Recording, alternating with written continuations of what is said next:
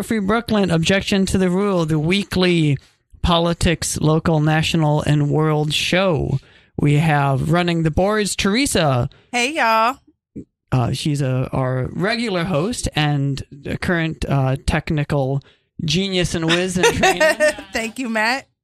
and we have uh, Emily, our other uh, long term, long time host here in the studio. Hello. Indeed. Yes, I'm here against all odds. it's incredible. uh-huh.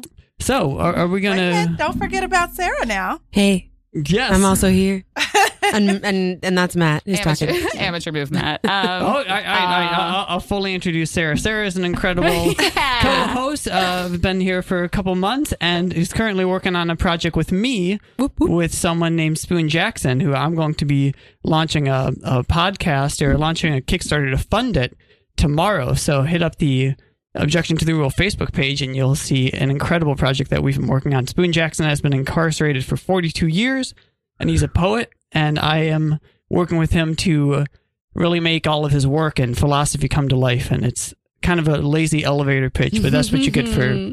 Um, for doing it. That's all right, though. I'm Just looking kidding. forward to hearing Did it. we? Did we said we're objection to the rule on Radio Free Brooklyn, right? Yeah. Yeah, we I did, we did, Oh, we I'm did, in a fluster did. today. Oh, I'm in a okay. fluster. It's a new year, you know. It's a new year, and uh, and Matt, you're also. We're gonna start with a couple local stories, and um, we're we're gonna be spending a lot of time talking about Iran today, but we're gonna wait a little bit. Um, and uh, we're gonna start with some local stories. So Matt, take it away. Yeah, starting out with bail reform.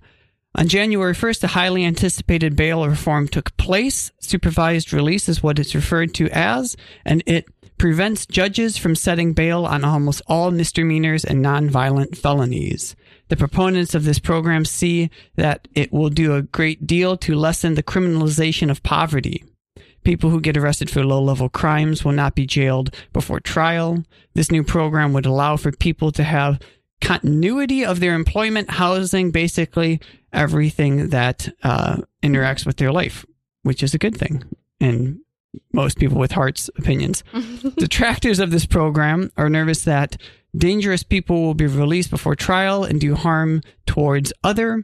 In my general reading of a handful of articles on the subject, I'm not sure how that applies. The current supervised release program only redirects people from bail who have nonviolent charges.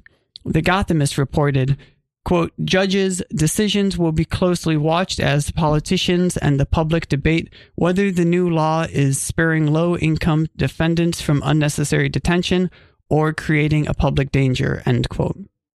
Which, if I can be so frank, sounds like what the legal system is supposed to do anyway. Hmm.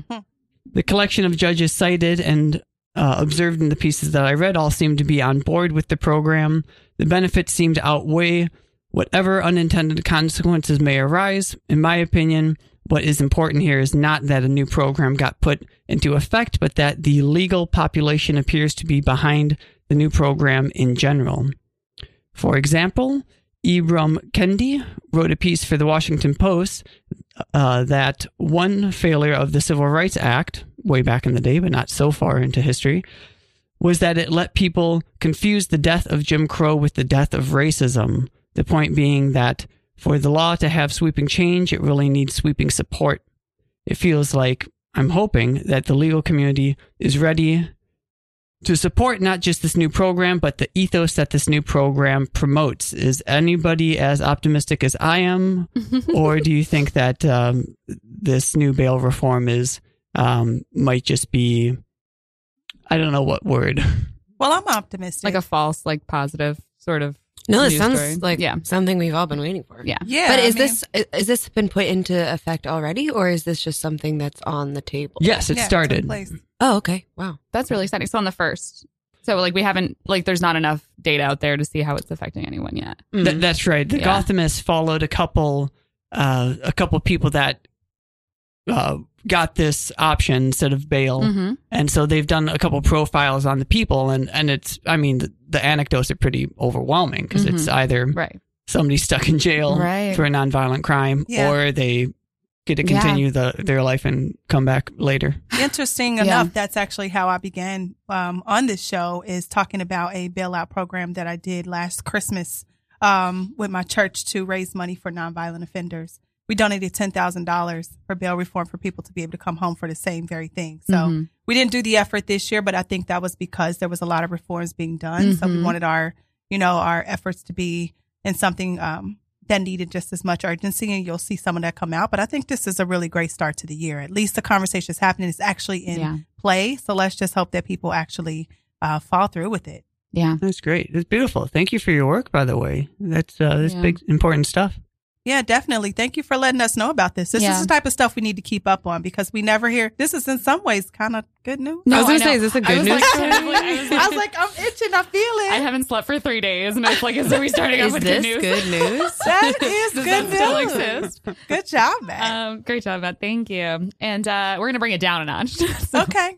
Several Um, notches. so, woo, several notches. So, um, the next, the second and last, you know, local story we have for today. Um, so we haven't had a chance to really cover some of the recent um, violent anti-Semitic attacks that have been happening in the in the local New York area. Um, I think they whenever they happened, it was like right when we were between shows or something like that. yeah. But um, but they've been happening and Yeah. it's really bad. Um, they felt like they a couple of them felt like they were happening even back to back. Um, so the Associated Press had a great article about these incidents um, and some and a lot of the issues surrounding them. So like a lot of the research news information about to present is from that article. It's called um, "As Jewish Enclaves Spring Up Around NYC, So Does Intolerance."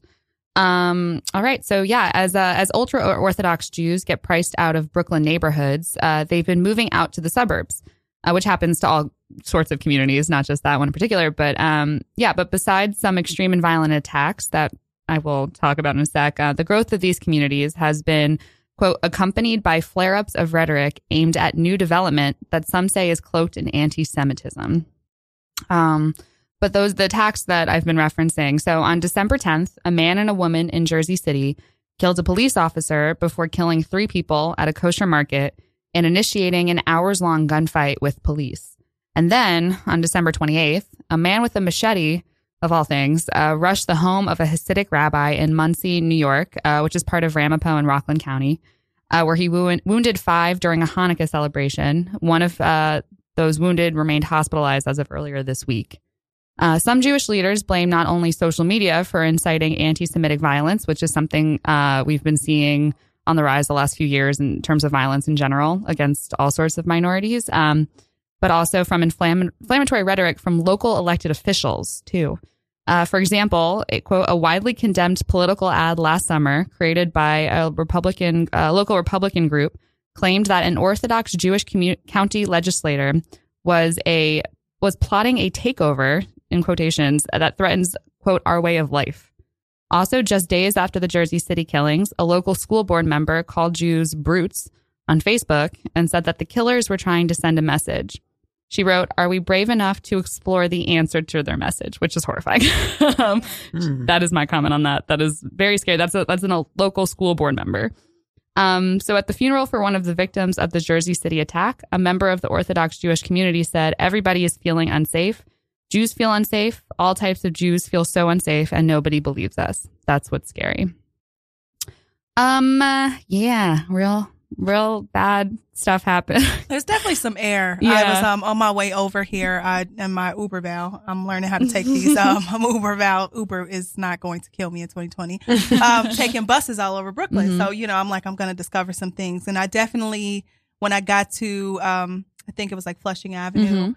the energy over there just seemed really, I don't, I don't, I don't know what to call it, whether it was dismal or just hurriedly or, or- it just didn't seem like something One of the I'm used to Hasidic communities? Yeah.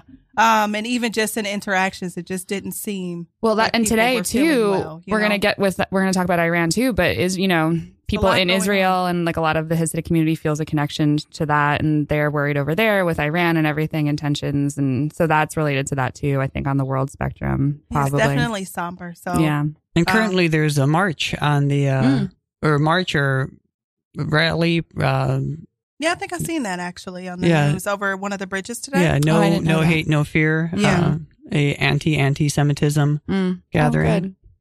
Good, Just good, a good. way to start the new decade. Yeah. TNT. Uh, but yeah, anti-Semitism is one of those. Um, it's it. I mean, I'm Jewish, so like I'm like also still processing all of this too, and maybe and if I say something, whatever, it's it's coming from that perspective. But um, it's one of those. It's bad. I mean, I don't know if I need to say that, but um, but it's also it's tricky because um, it lays in this weird space we're in with uh, well, th- like you know um, with everything with Israel and Israeli politics, and like a lot of people who it gets it gets mushed up into this like our you know Israel being a Jewish state and also the oppressors in some scenarios, but then also the oppressed in other scenarios, and it becomes this fairly this hard space to navigate in discussions. I think, um, but of course, Mm. all forms of violence, all forms of hate are bad. Absolutely. regardless of whatever whatever you think of that. But it, it it's a very it's a it's a weird space to navigate and a hard one to talk about in five minutes on a radio show. But um, yeah, well, I'm sure we'll have more to talk about and Yeah. continue with this conversation because, like you said, violence anywhere is violence everywhere. yeah. So we definitely want to um, send some well wishes out to the Yeah. Jewish community Yeah. in, in New York and abroad. Yeah. Um, all right. So we're going to take a song break. musical break. Musical. I feel like we're going to start singing. the first objection to the real musical break. We might have to do something. Yeah, just that's not a raise bad idea. Vibration, We should do a musical, All right, so radio musical. that sounds tension. good. Yeah, it, it's coming, coming in 2020. um, stay with us. We're going to take a break for some music, and we'll be right back. Can't fly when the world says anger down. No joy No smile to the camera asked. They love it when your demons hang around. They hang around. And I believe in a space to breathe. Air is running out. I can hear the clouds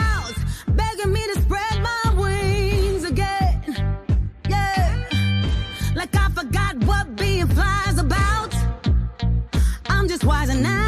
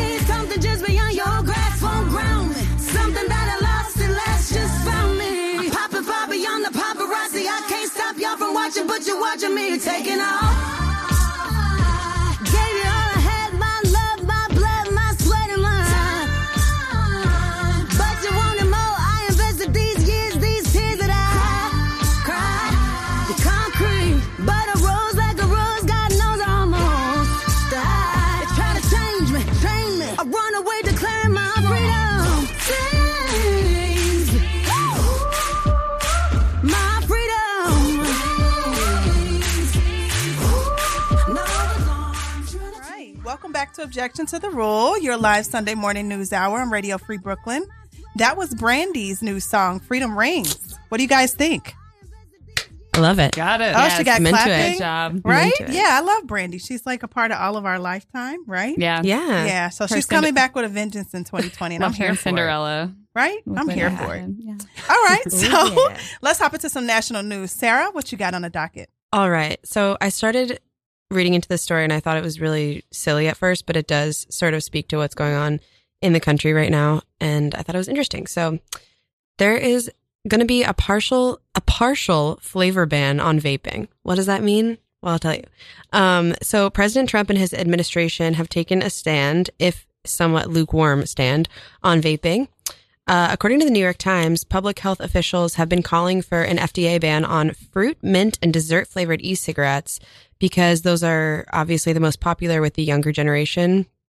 Kids smoking in school, kid eight year old kids with vapes, etc. This ban only applies to cartridges, though, not flavors in open tank systems, which I didn't really know existed, but at vape shops. Um, the menthol and tobacco flavors will still be sold. The Health and Safety Secretary Alex M. Azar II has stated, by, by prioritizing enforcement against the products that are most widely used by children, our action today seeks to strike the right public health balance by maintaining e-cigarettes as a potential off-ramp for adults using combustible tobacco, while ensuring these products don't provide an on-ramp to nicotine addiction for our youth. This move contradicts the popular anti-regulation conservative position on tobacco products, but weighs in support of the First Lady, Melania, uh, opinion and that of suburban mothers who voted for Trump but are suspected to have surrendered their support for the president. The fact that vape shops and open container systems are exempt from this ban is proof of a solid lobbying base uh, of vape shops. The American Medical Association sees the ban as a positive step, but not enough in the face of the thousands of youth now addicted to these products. Regardless of political motivation, to me, it does seem like a step in the right direction, but whether a full ban will eventually be effected is still in question. And whether or not this will make any difference at all is also in question. I want to hear what you guys think, but I asked a friend yesterday who vapes regularly because she used to smoke, be a smoker. I mean, she's my age, she's 25, 26. Mhm. Um, so it's not really the target audience for this ban. The target audience is like not getting kids into smoking. Mhm. Um, but she, I was like, oh, would this change your mind about anything? And she was like, no, I would just like go back to smoking cigarettes. So I don't know. Um, it's kind of interesting. And it's interesting that the president, it just seems like a completely political move. I mean, maybe his wife really does not want their children smoking, but it seems com- like completely politically motivated, just trying to get these, I don't know, in my mind, white suburban moms to be back on board with Trump. I mean, really, just the flavored ones. Like, mm-hmm. what are we? Yeah. What- I'm sorry. I mean, I, I do have a lot of friends who would like have a little mango one and just never leave their side and they didn't really like the other flavors. So I don't know. I mean, for like little kids, maybe it is kind of inappropriate that there are like bubblegum flavored Yeah. smoking products, Yeah. but at the same time, like, d- is this stupid? Like, I don't know. Yeah, like, is this really making any traction? I mean, I had one of those things. Somebody bought it for me, like um, I don't know, like a Juul or yeah, like a Juul or Mhm. something. One of those random, like, try it out, you know. Mm. Yeah. uh, bartender life. You never know when you have Yeah. to take a smoke, right? But um, I don't really smoke anymore. I used to smoke, and then that thing pretty much killed me. Like I hit that thing like one time, and I was like, I, I wanted to throw it in the trash. hmm Um, it was really, really harsh. Yeah. I don't know. Have anybody else ever tried to vape those things? Hello, this is Jasmine. Jasmine's here. I have not She's vaped. here. I have never vaped. I do have friends that ha- that do it, but they're pe- the people I know who vape or have Juuls and things are people who used to smoke, like Yeah. you were saying, and like it's like a Mm. step below that. Yeah. But yeah, this is one of my friends was talking about it and was thinking that it might be like there might be like pressure from like the cigarette lobby to ban these things so that they can have a larger sh- like to try to encourage people more to go back to regular cigarettes. I don't know if there's any truth to that, but I mean, it's all poison, and I think that the um the way that it hits your system is just like such such a direct, harsh hit. Mhm. I don't know. I mean, I don't know if you can measure. You know, it's like the same. If you're hitting something, you're hitting something, but it's definitely really, really harsh. So I listened to a piece on maybe it was Freakonomics, I can't remember. Uh, and I think the the biggest lesson for America about this whole vaping thing is in the UK they embraced it as a smoking deterrent and they got ahead of it and they regulated it so that they couldn't put as much nicotine in. And Mm. so by focusing on the flavors and kind of the old school Joe Camel selling to children thing, I think that's the wrong idea because you get addicted to nicotine Yeah. and then you get accustomed to flavors.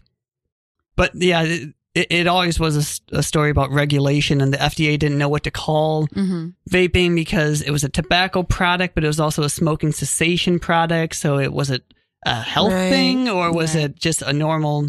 And so everyone, nobody could get on board with how to treat it. And so Yeah. And your Jewel. your note in the UK too. I remember when all these like um vaping sickness stories started coming out, there was like a note saying like, but in the UK where vaping is also really prevalent, they haven't really had that issue. Um, and at least the numbers or maybe at all. Like when I was reading it, it was like there was no cases in the UK, which is really interesting because it's not like there's no vaping there yeah. um, which is probably related to your point, Matt. Like the regulation and like the if there's less nicotine, you have less urges to smoke it, so you're not doing it as often. And maybe I mean that's all speculation on my end, but um, Well, and the majority of vaping sicknesses and deaths are from uh, kind of like hacked weed vaping things where Mhm. people kind of retrofit them. And so they're not as good at it, I guess. yeah, yeah, that's. Uh, also, when I think about it, the cigarette packs now, they're obviously not now, it's like been a while, Mm-hmm. but have the like black lung and all that stuff on there and, you know, Yeah. lung cancer photos. Whereas like Juul pods don't have that on there. I mean, there might, it's like this product is addictive or whatever, but Right. Right. Well, kids are like candy. I mean, it looks like the way that they market it is like candy. So I guess this, the only thing I can say for this is, yeah, that that is the truth. It should be regulated, not Yeah. towards that Well, type of marketing. But yeah. I don't think it's going to stop. Like people are Yeah. still going to buy well, Juuls. Your note is like it's ahead of the regulations. Like I was reading about a little bit a few months ago when this was all starting, and like the FDA, like was it was like kind of this weird lobbyist FDA like handshake sort of thing where they're like, you know, we know they like the FDA was kind of like giving the Juul companies and like related companies like the benefit of the doubt saying like well we want the research but we also love this as an alternative to smoking so let's just get it out like they were like they were okay with giving it like some sort of weird in between status where all the research wasn't there Mhm. yet because they thought like anything's got to be better than smoking. And it turns out maybe not. So, like more shorter term. Because they didn't have the research Right. or anything yet. Yeah. Yeah. Wow. Don't smoke, kids. Yeah. Right? Don't Just- smoke. It's not even cool or cute anymore. No. either. And Remember it- back in the day, it was like you looked all cool with those a cigarette. Well, you look uh, well, you look pretty stupid with a vape pen too. so Say stupid. it The loud. vapes look so stupid. But don't go back to cigarettes. Someone guys. once said it called it the fedora of smoking, which, which all smoking's bad anyway. But um, anyway, and fedoras are fun in some scenarios. But okay, uh, okay, and we, I don't know. I just I don't want to trash anyone's personal style choice. Um, right? I just everything out of my mouth today is just I don't know what I'm saying. Um, Let's just move on. yay. Okay. all right, Matt. So you got an update on them Democrats? Dem Dems, Dem Dem Dems drop out. The Dem the Dems that dropped out. Uh, Julio, Julian Castro is the latest Democratic candidate to have dropped out of the race for presidency. The Democrats' large collection of candidates has been criticized. I don't know why. If we have over 10 different kinds of spaghetti sauce to choose from, you can look up Malcolm Gladwell's piece on spaghetti sauce and Pepsi. It's pretty great. Why not have a couple of options for the presidency? Let's look at what we've gained by having so many people take a stab at what looks like, at least currently, the shittiest job in the world. Julian Castro was a good progressive can- uh, candidate. He supported LGBTQ rights, embraced green jobs, and had government experience as former Secretary of Housing and Urban Development. His push to decriminalize migration shows that refraining from having children die while being detained isn't enough to have a moral migration system. He would have been a great um, he would have been a great choice for a reboot for Aaron Sorkin's West Wing because he's kind of you know good but not too crazy. Senator Kamala Harris, uh, she lasted long enough for people to stop calling her Pamela. The value of her run seems to be uh, her great takedowns of Joe Biden. She some blame the demise of her campaign on racism and sexism. And let's be honest, Joe Biden getting support for just showing up and brushing his teeth proves that sexism and racism charge. But I would like to think that her overall campaign fail her campaign failed because people did not trust her on account of how she participated in an overly vindictive prosec- prosecutorial system. Harris, to many, represented the old school prosecutor that asymmetrically incarcerated black people and poor people for nonviolent offenses And again, Joe Biden was the architect that got those same policies through, but he seems to be coming out just fine, which seems to be more evidence for that she did get less support because of good old racism and sexism. Beto O'Rourke taught us that looking like someone that could play JFK in a time traveling Transformers movie isn't enough to become president, but that was cool when he said the F word in his concession speech to Ted Cruz. Andrew Yang has not dropped out yet, but he probably will. His push for universal income is massive, not just because it's free money, but because it offers us a new vision for the future. America and the world associates work with money and money with value. Our work ethic is a great thing, but as long as it's tethered to what the guardians of capitalism declare important, then our work ethic will be used against us. It's a very heavy statement, but hopefully I've, I've earned your trust to make such declarations. Mayor Dill, uh, Mayor, Mayor Dill, Maya Dill. Mayor, mayor Bill de Blasio, being mayor of New York City might qualify you for being president. That doesn't seem to work out for many of those that try, but maybe not during the time that you are mayor. Oh, What what if like halfway through presidency, Bill de Blasio drops out to run for a better job, like monarch of Mars, plutocrat of Pluto, vice chancellor of Venus, the mercurial moderate mayor of Mercury, king of the cosmos. Sorry. Anyway, king of the cosmos, Neil deGrasse Tyson would have beaten him in that race anyway. there are many more that have dropped off that I haven't talked about. Does anyone want to take a stab at why Senator Kirsten Gillibrand did not succeed? hmm. I don't- Anyone? I, I don't know very much about her, really. Yeah. Um. I mean, it boils Maybe down that's to. Maybe money that's it, man. Yeah. for most people, right? Yeah, I mean, I, her platform was very heavily um, fe- focused on female issues, which isn't a bad thing, but also was right in line with what you're talking about in terms of needing to be white and male to succeed. So, Isn't um speaking of mayors, isn't Bloomberg like suddenly number three or something in the polls? What? Like he, they, it was in a very short time, and it also came out that he was using unpaid prison labor to phone bank for him. Like people had, yeah, it was this whole scandal. Like there were a bunch of people that they couldn't they weren't revealing that they were calling from, you know, behind the jail cell. But you know he was, you know, aired out for using that, like exploiting that labor to get like robocall people for his campaign, and he's already rich. So I'm like, yeah, he's this is like what Batman villain I guess that's is coming up next on. week. Like, oh, Bloomberg is not in third place, though. I just want okay, to just want to be good. clear. Okay, Not Do you not know by who a is? long shot. Yeah, it's Biden, Sanders, and Warren. Still. Okay. okay. All right. Mayor Pete, no longer Mayor Pete, um, is also up there. But No yeah. longer Mayor Pete. Well, I well, think well. no, I do see there is a poll where he gained like eleven percent or something really quickly in one day or, or two days. So maybe that's what Yeah, it was hearing some it. like jump. Like he just got in it. Like how did this happen? everyone's like. A white dude. That's not Biden. It's so excited about. it. I mean, I, I do think it's hilarious for him to just like stroll in after this like rigmarole that everyone's been going through. And it's just like, I don't know why you guys didn't just wait. Right. Why'd you waste all that money?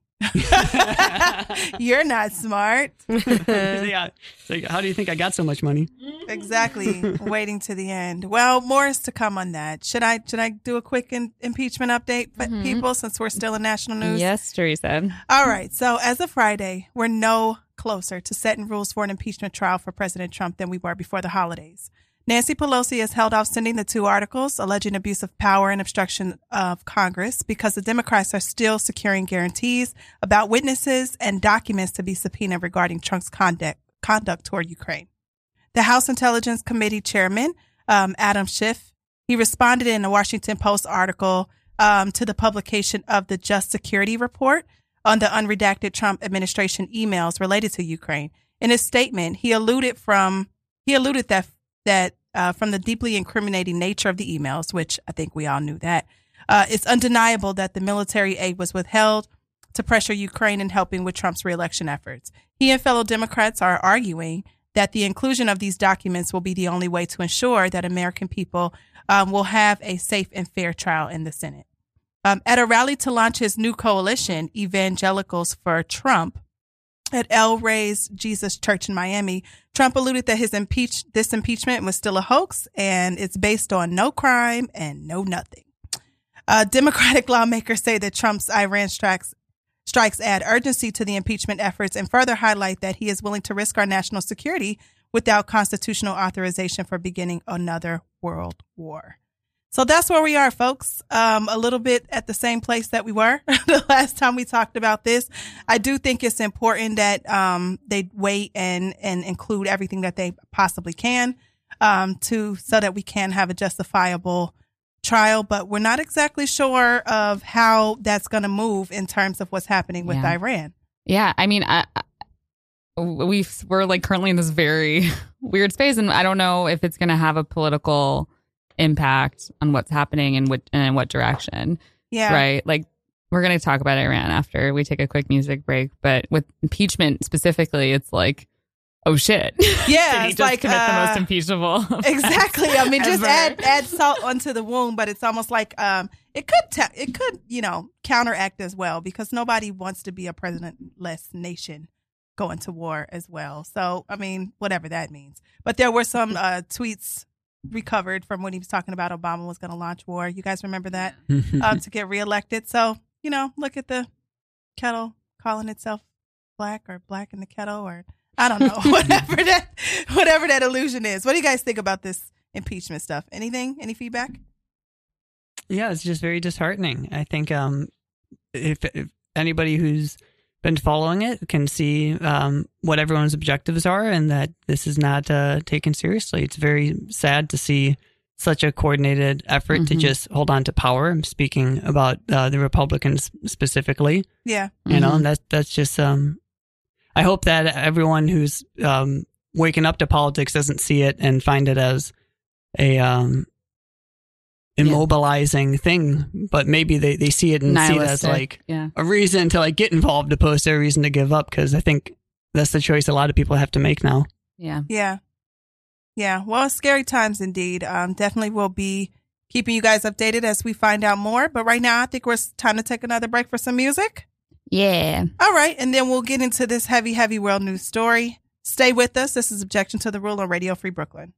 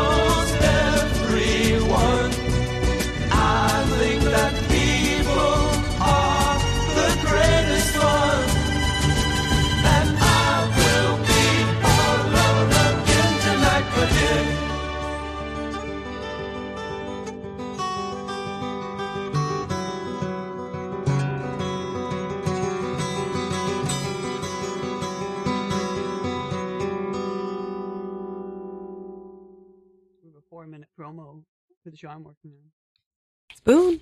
And we're back. Welcome back to Objection to the Rule on Radio Free Brooklyn. All right, so it's the time you all have been waiting for. The highly anticipated possible end of the world. All right, Jasmine, let's do it. So yeah, this is something we were just talking about um ringing in the new year and there was a sense of like wait, what just happened, you know, with this massive news story. So um I'm somebody who lives on Twitter, so all of a sudden I started seeing all these people talking about World War 3 the, the and um my question was who is the person who was just assassinated? So his name was Qasem Soleimani. And after the military leader was killed, like several U.S. politicians stated publicly, Soleimani was a number one bad guy. Uh, we just talked about the number of different um, Democratic presidential candidates that have stepped down. Like quite a few of them put up tweets that started describing this person, Soleimani, as a murderer. He's killed so many Americans and so on. But he was assassinated without um, debate in Congress. So, you know, it's I think it's very important to like in all the flurry of what's happening in the world, like there's always going to be people that will spin someone as being evil or whatever, but I think it's important to try to do our due diligence and look for ourselves like who was this individual that everyone is telling me is this massive threat to me as an American. So, looking into his background, um, General Qasem Soleimani and also six others were killed during a U.S. air raid at Baghdad's international airport last Friday.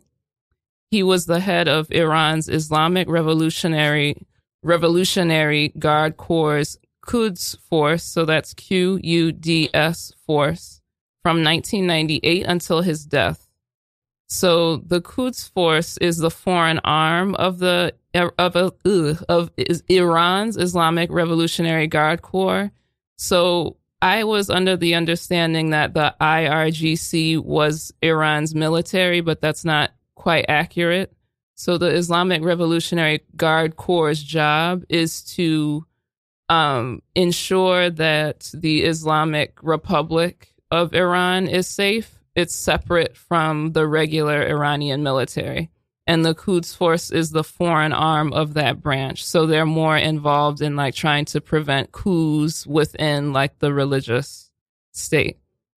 Uh, he became well known and celebrated for his work in fighting in Syria and Iraq. And he was important in spreading Iranian influence in the region. Soleimani's Quds Force supported Syrian President Bashar al Assad when he almost lost the Syrian civil war in 2011.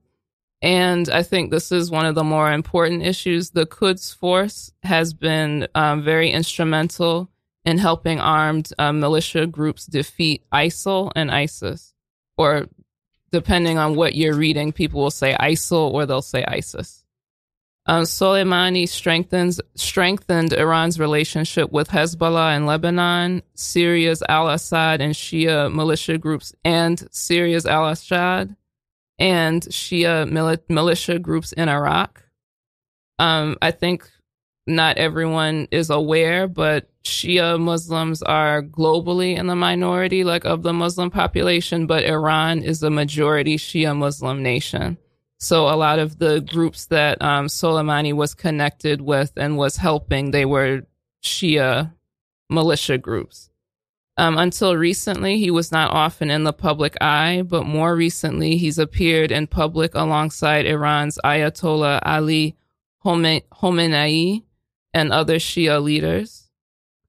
Um, under Soleimani's leadership, the Quds Force expanded its capabilities and became a significant influence in intelligence, financial, and political spheres outside of Iran. So within the Middle East, but outside of the borders of Iran itself.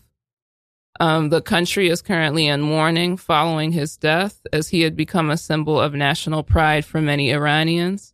He was originally born into a poor family in southeastern Iran's Kerman province, started working at 13 years old to support his family, and around that time he began to attend sermons by the um, Khomeini, who was a religious leader. Um, he was a war. He was he became a war hero after the Iran Iraq War for the missions that he led across Iraq's borders. Uh, during Iraq's fight against ISIL, Popular Mobilization Forces, which are Iran backed Shia paramilitary units, fought alongside Iraqi, the Iraqi military to defeat the armed group.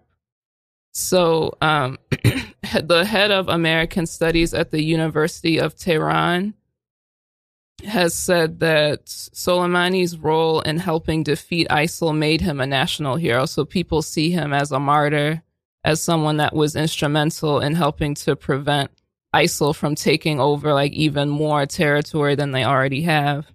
And according to uh, this expert, whose name is Mohammed Marandi, the feeling in Iran is that if it weren't for people like Soleimani, the region would have seen many more black flags flying across the region. So they're thinking, you know, we're grateful to him that there aren't more territories that were successfully taken over by ISIL.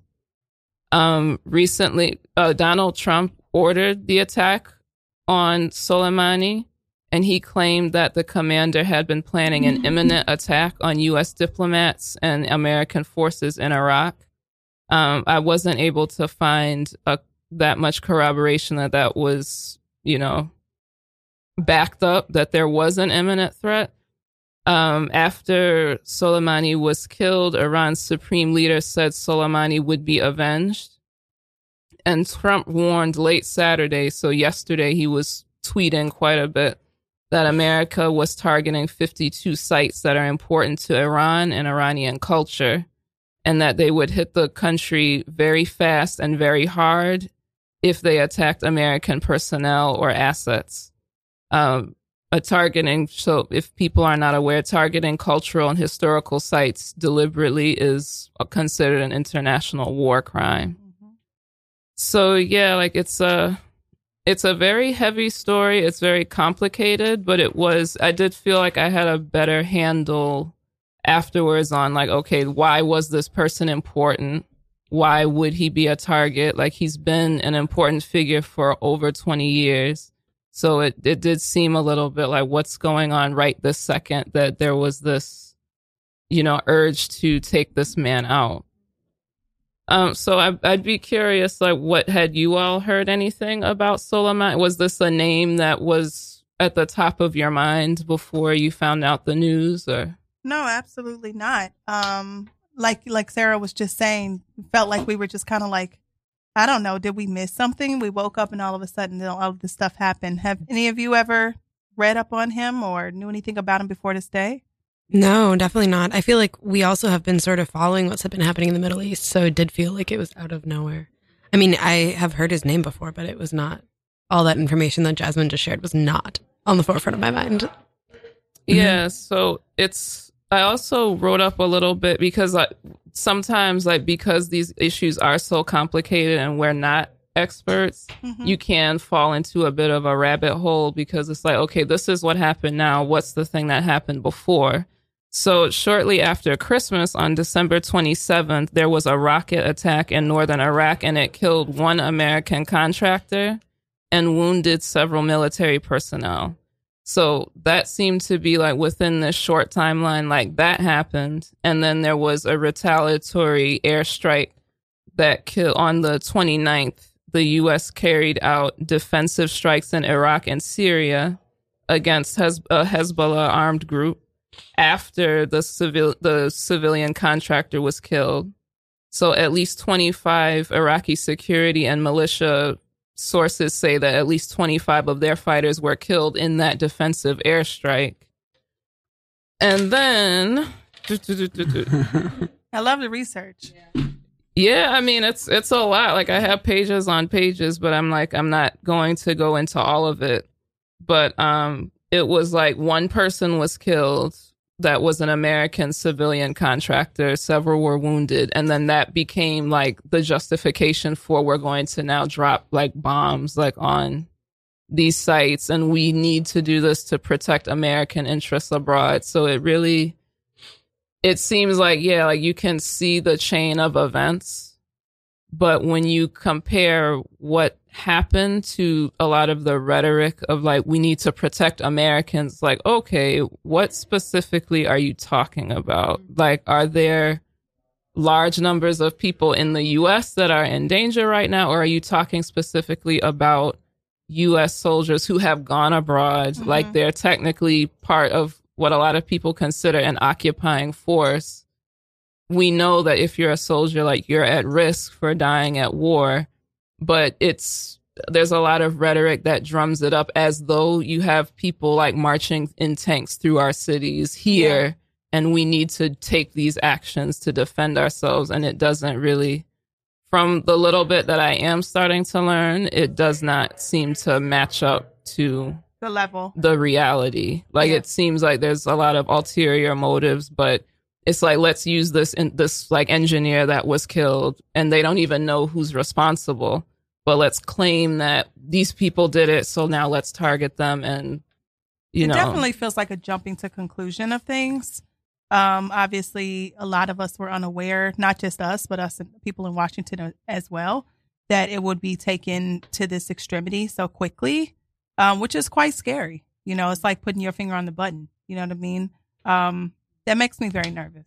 It's completely politically motivated. It has no bearing on our safety. I mean, at least I don't think. I don't know. I say that very confidently, but I also just completely don't think the only people that are going to be affected are people in Iran Yeah. Right now, right now. Right. I mean, currently this was not a threat. This is just all politics like Trump and, you know, Israel Netanyahu is like Right. we love it because they're it's all just the big boys The guy who battling the- each other that- and it's really only going to affect the people that have no control over it. Yeah, and like it's um, it's I think I mean in terms of political motivation, I've been seeing a lot of stuff, and I it feels that way very much that where he feels himself losing his grip on power, and it's like, Mhm. well, historically, what helps a president? It's war. It's uh, Absolutely. it's killing. But was you he know. around for George W. Bush's presidency? Like, did was I mean, he Of course a he lot? was. Yeah. I know, but was Yeah. he watching TV at all? No, I like, mean, there, have you guys seen the? Yeah, have you seen the videos of him accusing Obama of going Yeah. to Yeah. attack? Yeah, Insane! No. Yeah, I no. feel like I'm living in a simulation. No, I can't it's believe that this is real. It's I really can't. And and the fact that there's no checks on this guy, the fact that the the Republican majority in the Senate just seems to just anything is okay and seems to be Yeah. able to warp it into that narrative is is makes you want to bash your head against a wall. It's I like, don't want to live here anymore. Right. what are we Yeah. saving face for though you know with the republicans like like th- that's not why we elected you you know what i mean well i didn't elect them Well, yeah, but I'm It's like just- people elected them for PSA. different reasons. Yeah, but really i mean if if they're not going to stand up to to this guy i mean you know it's pretty scary to think that it would ha- take something like this um to even to even have anybody get to touch him to get that close to him and i don't want to wish anything bad on anyone never i would never do that but it's almost like exactly who are you doing this for Yeah. And um, another thing I would like to add is history is so long, but media cycles move so quickly. Like Mhm. there's been U.S. interventions in Iran, like trying to start issues with Iran since before any of us were born. So I think that, you know, as fast as things are moving, I think it's worth it and very important to slow down, do your research, like so that you can have an informed opinion about what's going on.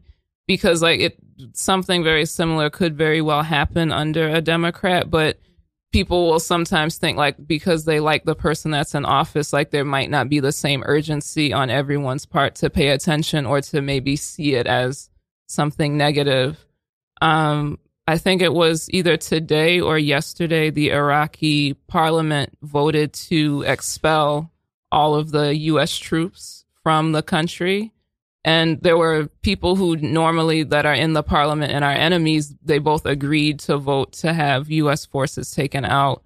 Um, the majority of the information that I shared with you came from Al Jazeera, and some of it came from France 24's website.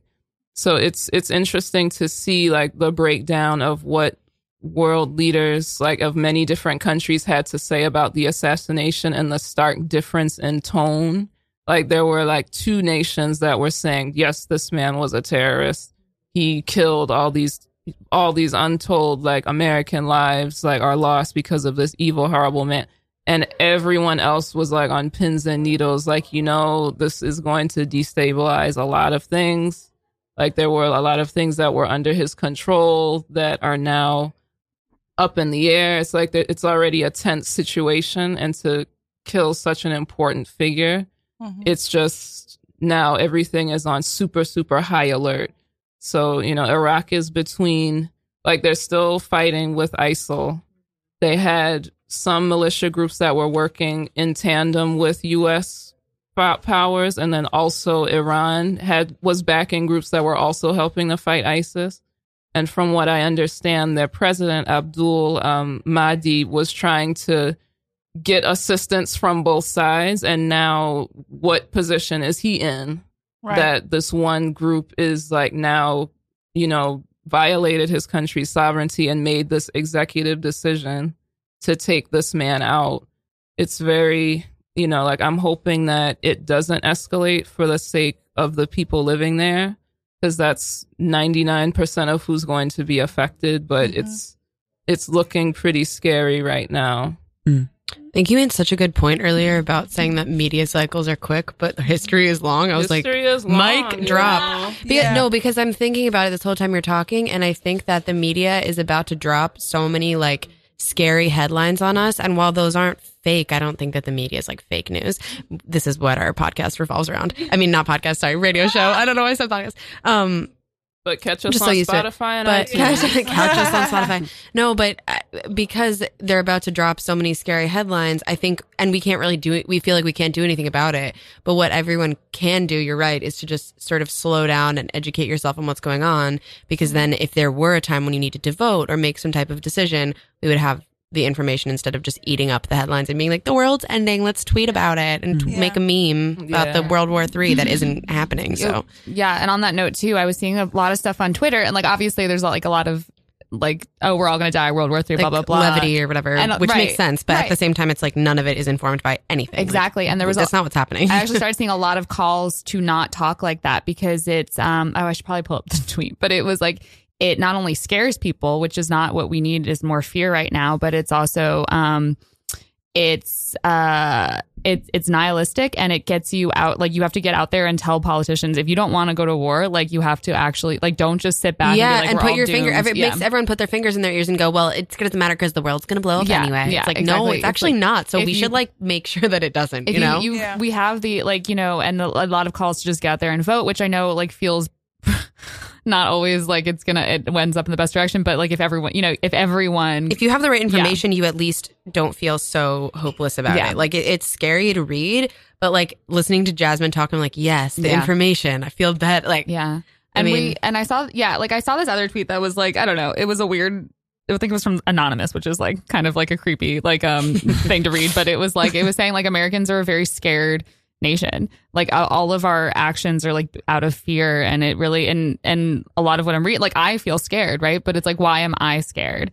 Um, the people in Iran are the ones that are going to feel this imminently mhm. um, in Iraq. Like they've been feeling this for 20 years, right? Like our intervention in there has only has is been disastrous in a lot of ways. And like, why were we even there? And we can get into this. Like, yeah. But the good ever. thing is there Yeah. are people that are thinking about it. There are people that are talking about the right things. So just try and try, yeah, find those people. yeah, Yeah, and like there's also this is I'm 30, I'm turning 31 this year. So like I'm old enough to remember like when 9/11 happened.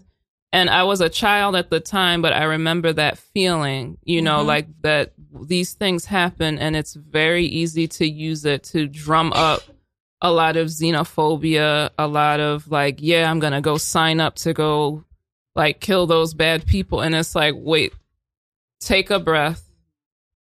What exactly is going on? Because there's a lot of people that have done that. They've gone over they've regretted it and they're like what was i even fighting for? Like you can even say the same if you look back at like some people who came back from vietnam. It's like they're just swallowing the information that you get from like these flashing like look at this mm-hmm. headline like these big scary people. It's like the us has the biggest military budget i think of anyone or one of the biggest. There's if anything i wish i could remember the woman's name. I think she worked for the cia but she had this moment where like she was talking to um someone who had been like an insurgent in the Middle East and he was saying, you know, Americans make all these movies like Star Wars and stuff about like a ragtag group of rebels that are fighting this big bag force that's trying to take over everything. And he's like, you don't understand that to the rest of the world. Like, you are the Death Star. Yeah, Like, you I was gonna say, are it the sounds like people- Star Wars. Yeah, like you are the people that are going around. Like, why are there th- all these people just posted up in foreign countries? Like, are you supposed to just be like, okay, cool, this isn't a problem? Like, of course, there's going to be resistance. So, you know, like, hopefully, this is an impetus for people to, you know, not be, don't be callous. You know, I understand some people say, like, oh, let's joke because we're afraid. It's like, you know, it's one thing when it's your pain that you're choosing to make a joke of. Like, there's still babies being born, like, with their insides on the outsides because of chemicals that the US has put in their countries from decades ago. That's not a joke. And so I think we should give it, you know, the gravity that it needs. Like, please read, please educate yourself, educate your friends. If you have people that are spreading like misinformation or people that are getting swept up in this, like, let's circle our wagons, like, resist that because it takes everybody, you know, like, you don't have to be a soldier to be a part of a war machine. Ah, sorry for that noise. Um, thank you so much, Jasmine, for that really important story and research, and everyone in here for contributing. And we're gonna we're gonna have to wrap up. We have a quick good news story though, trying to maybe Oh, okay. live it up a little bit very quickly, ja- uh, well, Teresa. the oldest person in the world is still living. uh, Kane Tanaka, she just celebrated her 117th birthday. Oh um, in Fukuoka, gosh. Japan. She broke her own Guinness Book of World Record as the oldest person living. and she was born in 1903. She married. She had four children adopted one. And she says the secret to her longevity is waking up at 6 a.m., studying mathematics, and getting lots of sleep. Can you imagine getting to 100 and you still have 17? I feel like I'm still 17. What's going on? And she's I not going that. anywhere. Um, thank you so much. We are almost done. I uh, I also realized we forgot to say the name of the song we played in the middle was "Alone Again" or by a band called Love. Um, that was also at the end of the TV show um, Russian Doll, which made me really happy. All right. Um, thank you guys for tuning in. That's it for this week's Objection to the Rule. Check us out on Radio Free Brooklyn. Have a great week, guys. Bye. Bye. Bye.